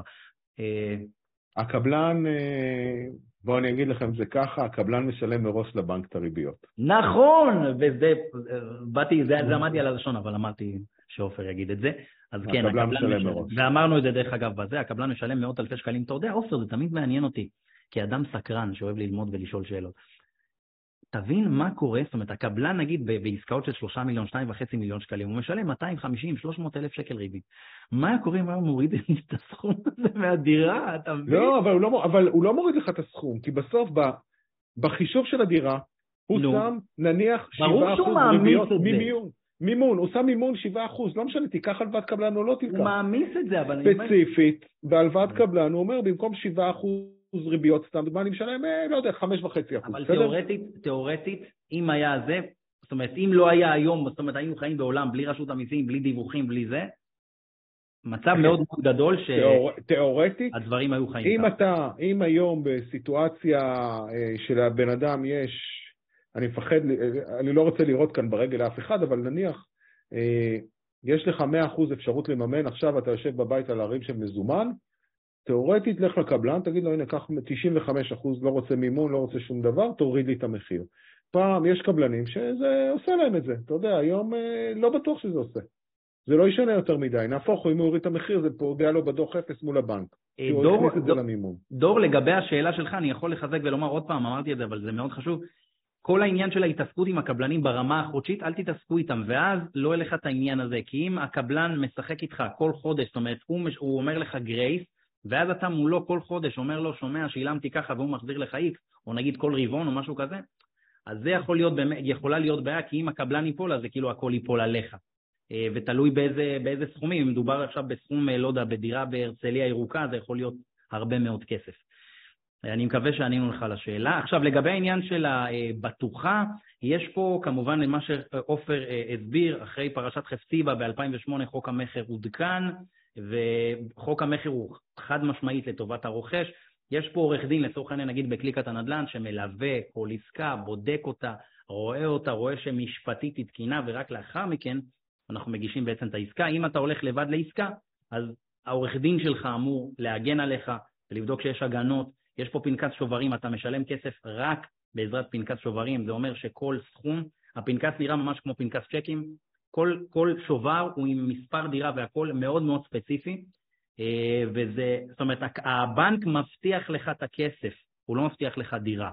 בסדר? חשוב. הכסף נכנס לחשבון הליווי. בדיוק. בחשבון שרשום שם ליווי ולפרויקט ספציפי, זה לא נכנס לקבלן, ליזם נכון. או מי שזה לא יהיה. אתה מבין איזה הזוי שעד לפני חפצידה, אשכרה, אנשים היו מכניסים ישירות לקבלן. דרך אגב, בוא, לא, בוא, בן, יכול להיות שיש יזמים, ואני נתקלתי בזה לא מעט ביזמים, ששוחים בכסף, אומרים, אני לא צריך ליווי בנקאי. לא צריך, ואז מה שקורה, החוק אומר, לפי קצב התקדמות הבנייה, אתה משלם את הכסף לקבלן, זה אין בעיה, אתה משלם את הכסף לקבלן, אתה מקבל ערבות, עכשיו אם יש שם בנק מלווה אז הוא דורש לשלוח שמאי כל פעם, מאוד מאוד שומרים, והיום נכון, כבר הגיעו, נכון. הבינו הקבלנים דרך אגב, ששווה להם לקחת ליווי בנקאי, גם אם הם שוכרים בכסף, כי זה חלק מהליך השיווק אפילו. חד משמעית. חד משמעית. למה, אתה, אתה היום תלווה לקוחות אה, ב, בעסקאות שאין להם ליווי בנקאי? מי ייקח את זה? יש לי לקוחות שהגיעו אליי אחרי שהם נכנסו לעסקה בלי ליווי בנקאי. אה, עסקה נהדרת ברעננה לצורך העניין, זוג שקנה בתמ"א. כן, לפעמים דווקא בגלל שאין את העניין של ליווי בנקאי, אז כאילו הם באים ונותנים. זה חסך להם כנראה כמה... אבל זה עסקת תמ"א ככל הנראה, לא? כן, כן, אני אגיד לך שהיה שם... זה, נפוץ. לא עסקה פשוטה והמון אה, לילות חס... ללא שינה, אבל העסקה הזאת, הליווי, בלי ליווי בנקאי, והעסקה הספציפית הייתה ש... כדאית ללקוח, אבל אני לא הייתי נכנס לעסקה בלי ליווי בנקאי, רק כי אני רוצה שמישהו ישמור על הכסף. לא, תראה, אני אגיד לך עוד פעם, זה הכל עניין בסוף של ריזיקה. אם זה קבלן שאתה ראית שהוא אכלס נגיד פרויקטים של תמ"א, אכלס והכל סבבה, ואתה רואה, ובדקת עם רואה חשבון שהכל תקין, אז זה, זה ריזיקה שיכולה להיות סבבה. אני, אני אגיד לך, היה לי גם שיחה... אם אתה מעביר לו לפי קצב בנייה ויש כאילו הכל... היה לי שיחה עם חבר משותף שלנו, דניאל הר-כסף פעם, על נושא של ליווי בנקאי, והוא אמר לי, כמות הקבלנים שנופלים שיש ליווי בנקאי הוא כמעט אפסי מסיבה אחת שהבנק בודק אותם בציציות, הוא לא יכניס, הבנק המלווה לא יכניס את העסקה, כי צריך לזכור, דרך אגב, משהו אחד שלא ציינו. ברגע וחס ושלום הקבלן... אבל במקרה הזה, נגיד עכשיו שהריביות טסו, הבנק לא הניח שזה... זה כבר, נכון, אבל דרך אגב... קבלנים לצערנו הרב, והם, אתה יודע, קבלנים קטנים, לא- הם בקשיים מטורפים. נכון. עוד שנה כזאת, קבלנים בבעיה מאוד גדולה. דרך אגב, בליווי בנקאי, הבנק, אחד התפקידים שלו ב-Worst case זה להיכנס לנעלי היזם ולהביא חברת ביצוע להמשך הבנייה. נכון. כלומר, כי הכסף גם נשאר בחשבון, זה לא שהכסף נעלם עם הקבלן, הכסף בוא- נשאר בחשבון הליווי. כן, סליחה. בואו נמשיך, יש פה המון, יש פה עוד 26 שאלות, אני מקווה ש... מה לגבי עסקאות שמבקשים חבר'ה, אנחנו איתכם עד? שתיים בלילה, הכל טוב. לילה לבן. אה, מה לגבי עסקאות שמבקשים להשלים את X יתרת ה-80% במועד של החו- חודשים לאחר, לא, זה הכל תלוי מראש בחוזה, בלוח תשלומים, יש נספח תשלומים בחוזה, מציינים בדיוק את המועדים, X חודשים מחוזה, אי אפשר לבוא ולהגיד לכם פתאום כעבור חודשיים תשלים לי עכשיו את ה-80%. אני מאוד, אגיד לך מה, אה, יש פה המון המון שאלות שהן כאילו על משכנתה, אבל לאו דווקא בשידור, אני לא יודע אם לענות. כדאי אולי לרכז את כל השאלות ופשוט לעשות ערב של שאלות ותשובות של כל השאלות, כי יש פה עוד 30 שאלות, זה מטורף. חבר'ה, אה, אנחנו כבר ב-9.50, זאת אומרת, אנחנו כבר שעה 20 בלייב, אה, ויש לנו ילדים וכאלה, אז אנחנו באמת אה, ננסה לרשום את כל השאלות. אפשר גם באמת לראות איך אנחנו מרכזים את כל השאלות האלה. אנחנו באמת נשמח לענות לכולכם. חשוב לומר, אני רואה כל מיני שאלות של האם יהיו פרויקטים נוספים שהם לא באשדוד. ברור, אנחנו מגייסים כל הזמן פרויקטים. השאיפה שלנו בקליקת הנדל"ן שיהיה פרויקט אחד בעזרת השם בחודש, בכל מיני, תפק... בכל מיני אה, תקציבים משתנים ומגוונים. אה, חשוב לומר שבקליקת הנדל"ן אנחנו בודקים כל פרויקט ברמה הכי דקדקנית שיכולה להיות. יש ברמה, זאת אומרת, הבדיקות ברמה המסחרית, רמה השמאית, אנליסטים ומחקר, אנחנו בודקים את זה משפטית, אה, זאת אומרת, את החוזה של הקבלן, שהוא לא נותן לנו כל מיני דברים הזויים. כמו שאנחנו עושים בעסקה של אשדוד, אתם תראו את הרוכשים עוד מעט, את כולם. אנחנו בעזרת השם ב-15 לשמיני מתכוונים לעשות להם איזה יום כיף כזה, עם מיניבוס באשדוד, ואז להסביר להם איך עשינו בעצם, איך, למה בחרנו את העסקה הזאת. וראובן, השמאי שלנו, יסביר להם על התב"ע ועל ההערכה שלו, זאת אומרת, איך הוא, איך הוא הגיע לתמחור אה, ולמה החלטנו בעצם לצאת לעסקה. אז בקליקת הנדל"ן הכל מאוד מסודר מבחינת פרויקט, אנחנו לא נציג לכם כל פרויקט. פונים אלינו לא מעט קבלנים ולא מעט פרויקטים. לדוגמה, פנו אלינו עכשיו אה, עופר לפרויקט באילת. לא לקחנו אותו, כי זה לא פרויקט אה, ש- ש- שאנחנו חושבים שהוא שווה. אנחנו לא ניקח כל פרויקט, לנו, אנחנו לא משווקים בקטע של קליקת הנדל"ן, אלא לוקחים עסקאות טובות, בוחנים אותן, הן טובות, מציפים לכם, וחלק, מהעסקאות אנחנו נכנסים, לא כל העסקאות, אנחנו עדיין לא ביל גייטס. אה, אז אנחנו חבר'ה יכולים באמת אה, אה, פשוט להישאר פה לילה שלם, יש פה מעל 30 שאלות. אנחנו נשמח חברים לענות על כל השאלות פשוט בלייב נפרד. עופר, מה דעתך? אתה, רוצה אולי שנריץ איזשהו כמה תשובות? אה, אה, טוב, יש לנו עוד שבע דקות, חבר'ה, אני... עוד שבע דקות, בואו נריץ אה, ככה. כל כמה זמן אתם מעריכים שתפרסמו עסקה חדשה? אה, רועי אה, שואל, בערך כל חודש זאת השאיפה שלנו, זה פשוט צריך לבנות לזה אופרציה. אה, מי מכם שכרגע צופה בנו אה, ויכול ככה לפרגן לנו על השירות שהם מקבלים בקליקת הנדל"ן, השירות המקצועי, יש פה שירות מאוד מקצועי. עופר מקבל את הלקוחות קודם כל, אתם ממלאים טופס. עופר, שהמקצוען פה מלווה את הלקוחות ברמה המימונית, בודק שהכל תקין עם הלקוחות, מעביר את זה אליי בדרך כלל, אני בודק את העניינים, מעביר את זה הלאה, מחבר לקבלן, ואז לאחר סבבה. בן, בן, הלאה. בוא נתמקד רגע בשאלות משכנתה, הכוונה האם לשלם לא, אבל כל שאלת שאלה? חשובה, כי הרבה שואלים על קליקת הנדל"ן, לא. שי ואת בר, אז חשוב שניתן לזה. לא, לא, זה נהדר, אני, אבל. אמרנו שבע דקות. תודה רבה. אה, תודה רבה לכם, נתתם המון ערך, איזה כיף, תודה רבה. אה, עופר, נראה לי נשאיר אותך פה לבד.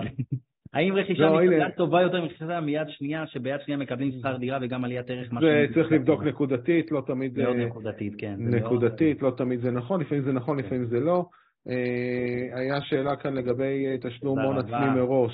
תודה רבה. האם. אה, רכישה, לא, איפה זה היה? שאלה כללית בפנייה לעסקת, נדל"ן, באיזה שלב מומלץ לפנות ליועץ משכנתאות? אני ממציא, אני כל עסקת נדל"ן חושב שנכון לפנות ליועץ המשכנתאות בתחילת הדרך בשביל להבין את הטווח מחירים ולראות איך תיראה העסקה בסוף הדרך. זה, זוהי דעתי. אה, חליפי- השאלות, השאלות לא נגמרות, אחי. השאלות לא נגמרות. אני- עופר, חשוב שניתן להם באמת תשובות, כי יש פה שאלות מטורפות האם, וטובות. האם לשלם לקבלן את כל הכסף מראש? אתה איתי, אה, עופר? כן. אני אומר, בוא נעשה, נו, בוא נקבע, פתח יומן, אני בוא חושב, נקבע. אני חושב, אנחנו נוציא להם אה, תאריך מסודר, כי בר מסדר את העניינים האלה, אבל יש פה אחלה שאלות שבאמת, זה, זה לשידור שלם הדבר הזה, אה, וחבל שנענה עכשיו ב... לא, כן, לא. יש פה אחלה שאלות, כן. ואנשים פה רעבים ללמוד, ואנחנו איתכם חברים. אז אה, אנחנו נסיים את השידור. תודה רבה לכם שהייתם איתנו. תעקבו אחרי קליקת הנדל"ן ב- בוואטסאפ, וכל מי שמתעניין בעסקה באשדוד, פשוט שלחו לבר או לשי, ואם יהיה, נשאר לנו 2-3 דירות, בכיף תיכנסו איתנו בקבוצה, ותרכשו איתנו, ובעזרת השם כל חודש אנחנו מתכוונים להציף לכם עסקה ואתם תבחנו. אנחנו בוחנים את העסקה, מציפים לכם ואתם תחליטו אם להתקדם. תודה רבה חבר'ה. עופר, איך היה לך? היה נהדר. איזה כיף, שמחנו מאוד להכיר אתכם ככה יותר, ובעזרת השם שניפגש יותר ויותר, ולהתראות. נתראה בעסקה. אחלה, לילה טוב. לילה טוב.